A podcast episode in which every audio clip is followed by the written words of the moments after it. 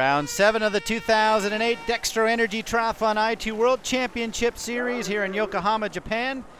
Very warm water, and Josh Amberger from Australia taking the pace out very quickly. You can see the men coming at the 750 mark. There's Joe Umphenour going back in. In fact, Daniel Unger stung during the warm up. We'll see whether or not he uh, continues in the swim.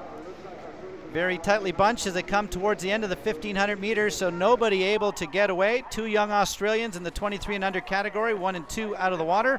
But the likes of Docherty coming out, Petzold, Frodeno with a great swim here today as well. So the warm water to the liking of the Olympic Games gold medalist. It was just over a year ago that he won in Beijing.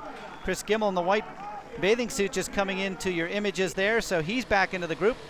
There's Dan Wilson uh, from Australia trying to make a small break here, but about 25 or 26 men already together through the downtown streets. Very flat and fast. Look at the sides of Gomez from his crash just a week ago, so a very gutsy move. And there is Courtney Atkinson making a break. Bevan Docherty trying to get onto the wheel of the talented Australian. And as the 30 year old seven time World Cup winner, has made his breakaway. He's now going to have to deal with this all by himself in the heat.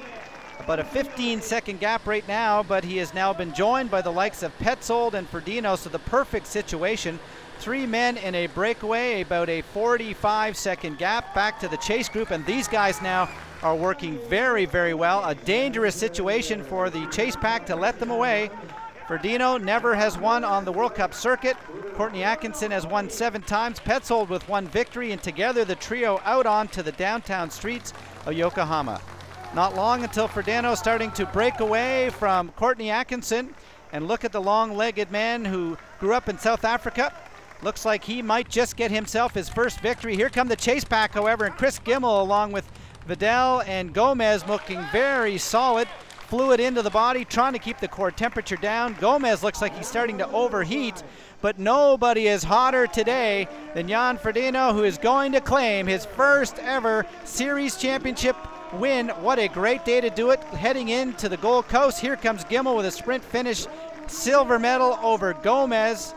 And what a solid day for these three guys. Time to celebrate here in Yokohama. It'll be three weeks before they race at the Gold Coast.